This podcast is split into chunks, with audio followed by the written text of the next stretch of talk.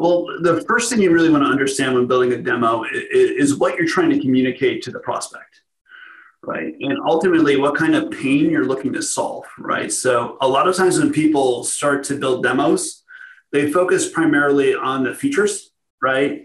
Uh, but a feature is something that's cool, uh, but ultimately, if it doesn't really solve a business problem, that's really the biggest mistake we see when people are building demos.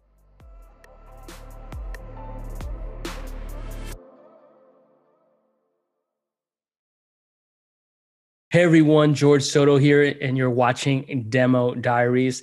Today I'm joined by Alex Valentine, who is Sales Engineering Director for the Americas and EMEA at Harness. How are you, Alex?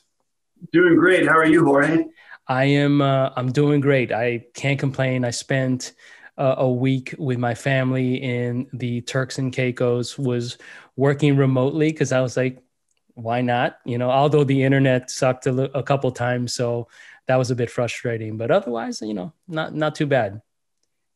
Are That's you great? The- yeah, I mean, it's certainly uh, with COVID. There's a lot of negative consequences, but one of the positive aspects is, you know, with remote work, we can pretty much do our job from anywhere, which is fantastic. Absolutely, totally agree. I have a friend who's staying with me here at my place, and he's from Hawaii, and he's like, dude, I I can just work from anywhere, and this new world is pretty cool for him. But uh, are, by the way, are you in the the Northeast area? Uh, yes, I'm actually based out of Philadelphia. Philadelphia, so. that yeah. So we actually have a couple folks uh, on our leadership team or management team that are based in Philly. Uh, our CEO, uh, our pardon me, our CEO uh, or co-CEO Brian and um, our VP of Sales are in the Philly area, and a lot of great startups over there and uh, growth companies now. So it's good to see that ecosystem. By the way, if you don't mind, just kind of telling folks a little bit about your career background and how'd you get into sales engineering? Sure. So I actually started out as a developer, right? So as Java developer, you know, pretty much almost 20 years ago at this point. And as a developer, I found a fascination with Linux and operations and things like that. So I actually shifted, and especially at that time, developers were not really thought of as like thought leaders. Really, like it was something that you're kind of you're gonna outsource development, right? Operations is kind of where all the influence was at, and Linux was becoming really popular. Um, so I made the shift to ops, and from that, I ended up uh, getting a job at a high frequency trading firm in Philadelphia called SIG. Um, so a lot of fintech, you know, stuff going on in New York City and Philly. Um, and because of that, I found a specialty in sort of infrastructure automation and configuration management. And then one day I actually got a phone call from a recruiter because I specialized in a config management product called Opsware that was founded by Marc Andreessen of Netscape fame. And he called me and he asked me, Have you ever heard of the field of sales engineering? And I was like, Sales engineering? It sounds like an oxymoron. And sure enough, like he, he told me about it. I'm like, oh, that's the person that sold me Opsware, right? Like that's their job. And it's kind of like a little secret in the industry, but that's ultimately what led me down the path of sales engineering. So I started out my career at BMC Software, uh, which is pretty well known in the industry. Lots of CROs come from BMC. And what I saw at BMC was a lot of my great sales reps were leaving and they were going to a company called AppDynamics. Mm-hmm. And so that's kind of my next uh, career stop was at AppDynamics and the founder of AppDynamics started my current company, Harness. So, um, and, and, that's where I'm at today. Started out as an IC, and now I'm a leader of a region. Awesome. Well, if you think about where you would go to like produce a demo and uh, you know actually get it done, like where do you generally go to do that, and like who do you interface, and like what's typically the process? Well, the first thing you really want to understand when building a demo is, what you're trying to communicate to the prospect, right? And ultimately, what kind of pain you're looking to solve, right? So, a lot of times when people start to build demos, they focus primarily on the features, right? Uh, but a feature is something that's cool, uh, but ultimately, if it doesn't really solve a business problem, that's really the biggest mistake we see when people are building demos. So, what I try to do when building any sort of demo is you want to obviously tie that functionality back to an individual benefit for the prospect that ultimately ties to value with that industry, right? Because there are lots of cool features and you know certainly lots of things I can show, but if I can't tie to a business problem, no one's actually going to invest in our solution. So ultimately, it's a framework of feature, benefit, value, and, and pretty much all of our demos are tied to that framework. And who are you typically interfacing with to kind of determine what that value is? Is that typically like product marketing or the sales team or customer success or maybe all of the above? It's all the above. Uh, we have the pleasure here at Harness of our chief marketing officer, Steve Burton. He's actually a former developer. He's very technical. Uh, he knows the space. He knows our buyer. Um, because historically, for me, a lot of the marketing people I work with are useless, right? Uh, they don't really understand our buyer. They focus on rebranding and PowerPoint decks, but Steve is really good at knowing our audience and ultimately everything that we do from a marketing perspective, whether it's you know the swag, the decks, and ultimately the business messaging uh, resonates with our customers. So that's really important. That reminds me a little bit about um, a friend of mine, uh, uh, Mark Roberge, who was early at HubSpot, and he was actually an engineer who they hired to build out the revenue team, right? And so he was the first sales hire there, sales leader hire. And so that's so interesting because I sort of felt the same way about marketing around sales, right? Because I've mm-hmm. always been in the sales role and I'd have to interface with these marketers who, you know, I, I hate to complain, but would be sending over garbage on a consistent basis. And it and it really just was so clear that they didn't understand like what a sales qualified opportunity was or sales in general.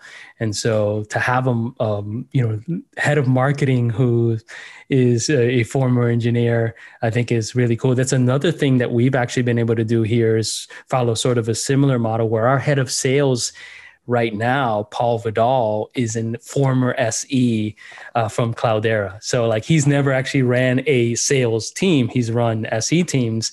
And so, you know, we we wanted, we made a decision to like have our head of sales be essentially a user. So he was actually at uh, at Cloudera looking at the product um, and then transitioned over. So that's really cool. You know, speaking of like going from an AE to a manager, what are some tips that you would give folks who are maybe you know sort of maybe a couple years into into the career as an SE but are looking now to go into a management role? I know from a sales perspective like the top salespeople are not always top sales managers and in fact it sort of like skews the other way where they they're not typically the best managers in just overall because of a variety of reasons so, sure. you know, what tips would you give folks um, who kind of want to aspire to be leaders? Well, certainly in terms of sales engineering leadership, it's um, you got to be in it for the right reasons, right? If you're looking for like a lot of money, right, that's probably not a good idea. Like you're certainly first line leaders in sales engineering, uh, you know, it's a little bit of a bump, right? But you got to really look at the long term growth and why you want to do it, right? So for me, it's all about really, I love building teams. Um, and the stage at which Harness is at right now, we can build a fantastic team. We can hire great SEs, and the product is still developing. The platform is still developing. So there's a lot of influence we can have as a team. Um, but you really got to be looking at why do you want to do it? And like to give an example, right? I've heard people say like, "Hey, I'm getting older uh, you know, I'm not getting younger. Like, I, I kind of want to look at management. Like, that's an awful reason. Mm-hmm. Like, hey, I, am getting older, so I'm going to be a manager now, yeah. right? That's just like, um, so you have to have the right reasons and, and the right mindset. And then also, just like selling a solution, you need to have champions, right? And those champions need to exist both among your peers, but then also sales leadership, right? If you can't identify people that say, I want, uh, you know, Alex to be an SE leader, I want him to be my partner, uh, then that's a problem, right? So building champions, just like you do in any sales cycle, is important, mm-hmm. especially mm. as you're making the case for being a leader.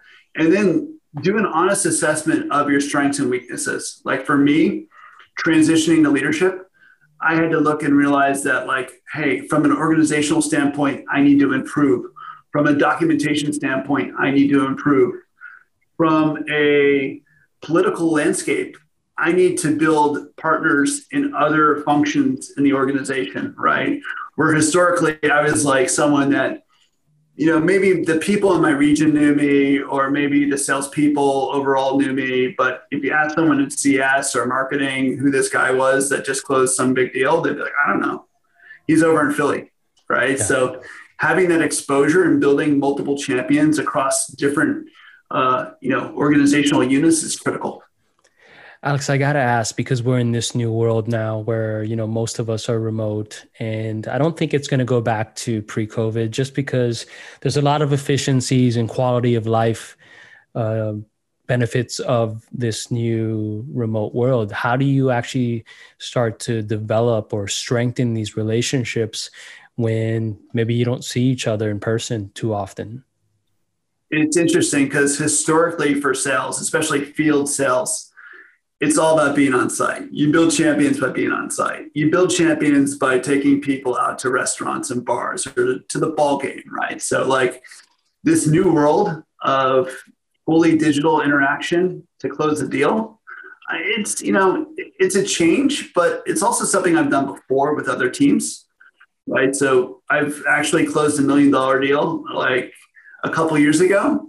We never met the person in person, right? Awesome. It was completely virtual now, that's highly unusual. Um, but as we move to more virtual interactions, you got to look for ways to build champions, whether it's text messages.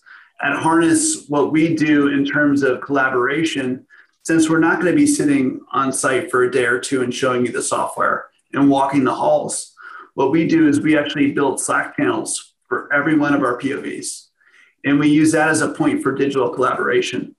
And what we find is, especially with the DevOps audience that we're aligning to, they're they're associated with Slack already, and that's how they collaborate internally. So if you're a vendor and you're on Slack and they're getting a notification on their phone from you as you're discussing uh, a topic, suddenly you become not just a vendor, you're a partner, right? You're, you're, you're part of the natural ecosystem. So finding ways like that, and then also from like a marketing perspective, finding ways to get new prospects, whether it's tastings or guest speakers, uh, beer events, wine events, uh, whatever it might be. That's critical as well. Because um, you're correct. Like the world will never be the same. I mean, it will get back to some form of normalcy, but th- there will be a new nor- normal that will come out of that. Yeah, yeah, makes sense. And that's one of the things that we're doing. So as you were discussing the Slack channels, I was like, yes, yes, yes. That's we've seen that that's helped develop these you know stronger relationships and actually provide a better customer experience as well. Does it mean that they will write you a slack message at midnight and uh, and want you to respond in you know in a short period of time? You know yeah it does at times right? But i think the benefit of it of that uh, strategy far outweighs the uh, the, the downside. You know let's go back to the demo here a little bit. Like you know, as a sales leader in the past, I've had problems, or I should say challenges, getting my SDRs uh, or reps following the talk track and the training that we provided. You know, from a you know SE perspective, how do you make sure that your SEs are telling the right stories, they're giving the right demos? Uh, because I know I, I, hear that now, especially now with all the technologies available, you know, there's not just like what one demo that you would apply or one size fits all kind of demo, right? It's creating customized experiences based on stage and company size, tier, those sort of things. So, what are you doing to make sure that you know reps are following the the process they were trained, uh, and then also like I know you do have a free trial. Does that change the way that you sort of interact with the prospects, given that they, you know, they've been in the product? How much? I don't know. You know, some people have insights around that, some don't. But uh, what's kind of your take on it? So we have three different sales motions at Harness. One is pure freemium, right? You go on the website, you try it out, you want to buy it. The second is guided trial, where it's kind of a lightweight POV, where maybe it's a freemium interaction. You want to do some test cases, maybe it's a smaller audience, maybe that will lead to a proof of value, right? And a proof of value is sort of the highest usage of SE resources, of sales resources. Um, and that in a proof of value, it could be anywhere from five to you know 20 plus hours. Certainly in banking, proof of values can be extensive, right? If you're selling to a large bank, it's not unusual to have a you know a three month evaluation for enterprise software. Maybe not you know harness, but certainly other products I've sold in the past. Mm-hmm. Um, so it's really critical in terms of demos to be customized, right? And the way you customize a demo is based on discovery. So the framework we're using at Harness is demo blocks. So the idea is you have five minute micro demos mm-hmm. for each of the capabilities.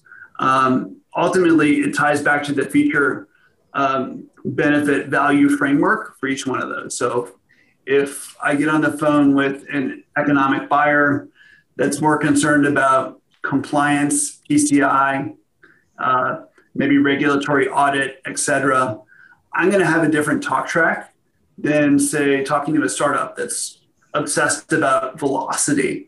Um, so it's really important that you have a persona based demo. And then, in terms of governing the sales teams and the sales engineering teams, uh, and making sure people are executing flawlessly, uh, we're actually using Gong to record all of our interactions that are remote, right?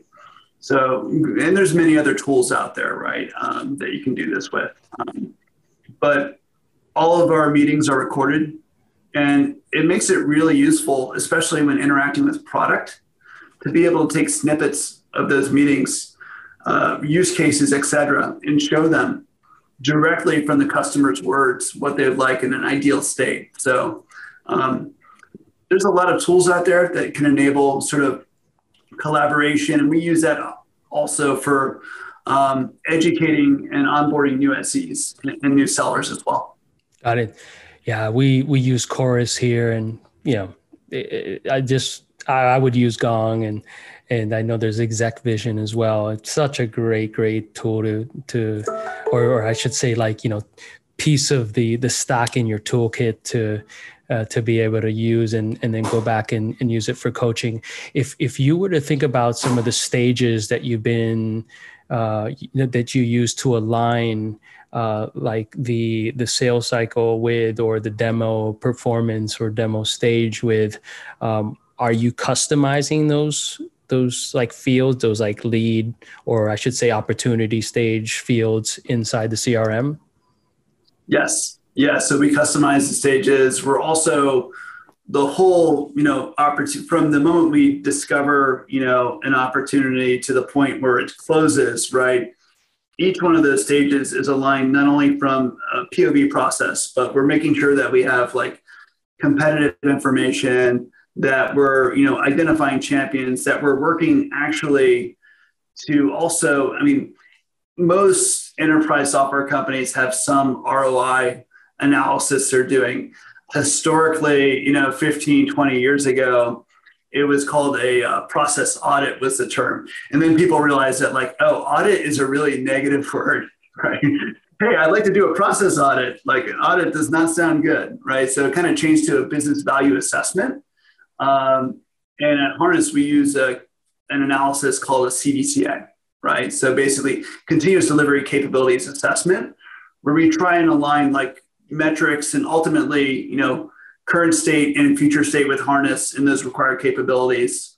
Um, we document that along the way as well um, as part of the process because that's something the sooner you can identify uh, you know measurable uh, metrics for their future state the easier it's going to be ultimately and, and the quicker it will be to sell your software Awesome, Alex. Thank you so much for that. If you were to give one tip to SEs or SE managers around coaching their uh, team around improving their demo today, like something super actionable that they don't have to get approval on and whatnot to start to deploy or test, what would that tip be? Ultimately, I think the biggest thing SEs and SE leaders can do to improve demos is, is to tie demos back to value, right? At the end of the day, most demos I see are very feature function focused, right? So ultimately having your demos that are tailored on the pain of the customer and what value that will bring to the business is critical. Um, I think that's the number one thing. And tell a story, right? A lot of times I see people run demos. Uh, it doesn't matter if it's, uh, you know, a enterprise software or even something that's consumer focused. They don't tell a story. Mm. They're they're not you know illustrating a point of view that resonates with the customer. Um, so that's another aspect I would say as well. Awesome, Alex. Thank you so much. I, I hear the dog. I have a dog here that I put him on the on the uh, porch, and he's a puppy. He's about four months old, and he was uh, yelling a little while ago. I went on mute. Uh, I love dogs so much, but uh, oh yeah, no, give your dog a hug great. for me. And uh, especially, uh, you know, being in the home office, it's great to have you know furry companions and keeps us company. Absolutely. If uh, folks want to connect with you on social media or follow you, learn more about your, you know, let's say the content or any roles that you might have on your team, uh, what are some good channels or URLs to reach you? Sure. So I'm on Twitter, Alex Valentine at Alex Valentine. Uh, same for LinkedIn as well. So definitely reach out and uh, happy to tell more about Harness. Awesome. Well, have a great, great afternoon. Thanks so much for being on the show. Appreciate it. Thank you, Jorge. Take care.